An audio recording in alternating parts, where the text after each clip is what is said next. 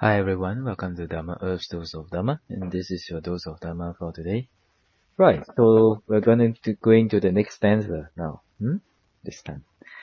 So that's for the next stanza, the next blessing is reverence, or what we call respect. Garabo. So, what does respect mean? Why is it a blessing?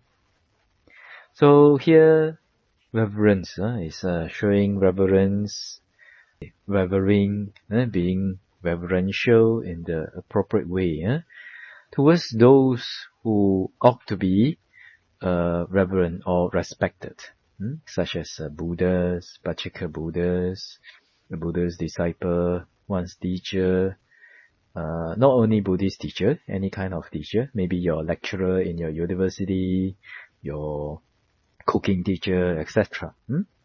And preceptor, mother and father, elder brothers and sisters, as well as others.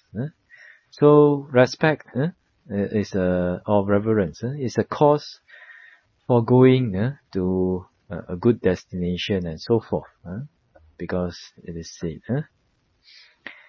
one who honors, respects, and reverence and venerates those who should be honored, respected, revered, and venerated. So through that karma performed and undertaken in such a way, with the breakup of the body after death, one is reborn in a good destination, in a heavenly world. But if instead one comes back to the human state, then wherever one is reborn, one is of high birth, like that.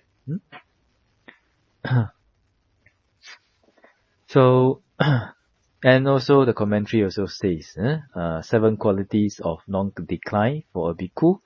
So what seven is respect for the Buddha, respect for the Dhamma, respect for the Sangha, respect for the teaching, respect for the practice, etc. Therefore, this reverence is called a blessing, right? So let us see, let us think about it. When we respect people, there may be people who do not respect us back. There may be people who respect us back. But which one is higher?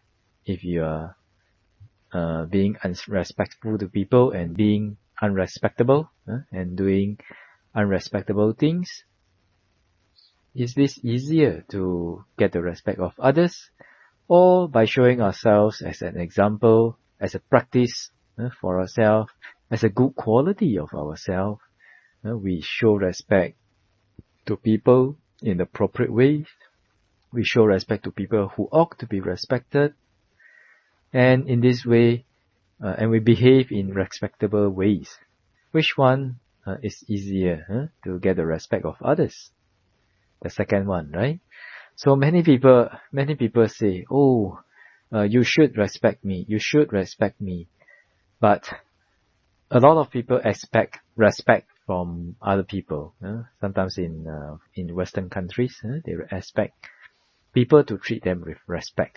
But first, we have to really look into ourselves, whether our behaviors are respectable, our speech are respectable, do we behave in respectable ways, and whether do we respect people first. Because these are the qualities that make one worthy of respect of other people.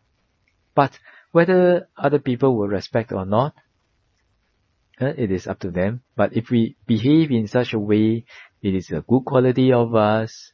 And if you behave in such a way where you just do respectable things and bring benefit to yourself and the people around you, and also being respectful to yourself and also to others, then naturally with this strong virtue and the accumulation of good karma, naturally people, you don't have to look for respect. People will automatically respect you. Why?